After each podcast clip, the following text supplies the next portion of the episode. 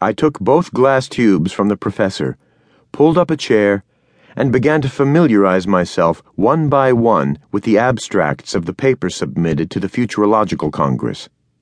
The first proposal envisaged a complete restructuring of attitudes, to be brought about by the introduction into the atmosphere of a thousand tons of reversol, which would effect a full 180 degree change in everyone's feelings. In the first phase, after the dispersion of the drug, comfort abundance, delicious food, aesthetic objects, elegance. All such things would overnight become despised, while crowding, poverty, ugliness, and deprivation would be valued above all else. In the second phase, the mascons and super neo-mascons would be totally removed or neutralized. Only now would the people, confronted with the reality for the first time in their lives, find happiness for they would have before them everything their hearts desired. One might even activate the exacerbans to worsen living conditions a little.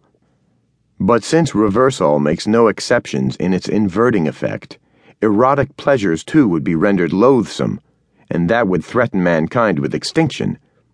Therefore, once a year for 24 hours, the drug's influence would be temporarily suspended by an appropriate antidote.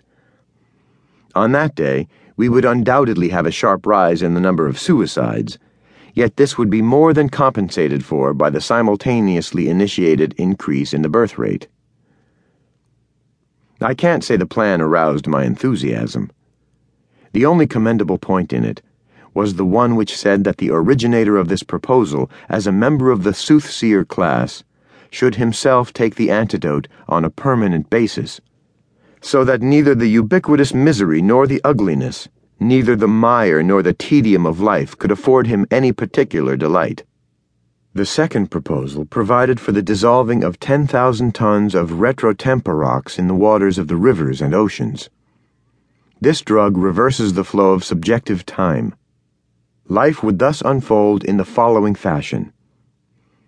People would come into the world as doddering old men and take their leave of it as newborn infants.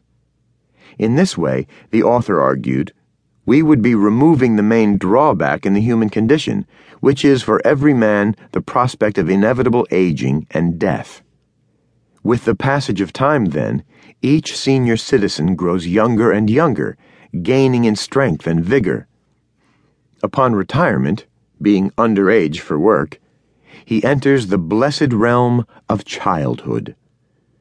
The humaneness of the proposal derived from that natural ignorance of the mortality of all living things which is characteristic of the very young. Of course, in actual fact, since this turning back of time was purely subjective, we would not be leading babies to the kindergartens, nurseries, and delivery rooms, but old men. The author wasn't too clear on what ought to be done with them after that but only observed in a general way that they might be given suitable therapy at the National Euthanasium.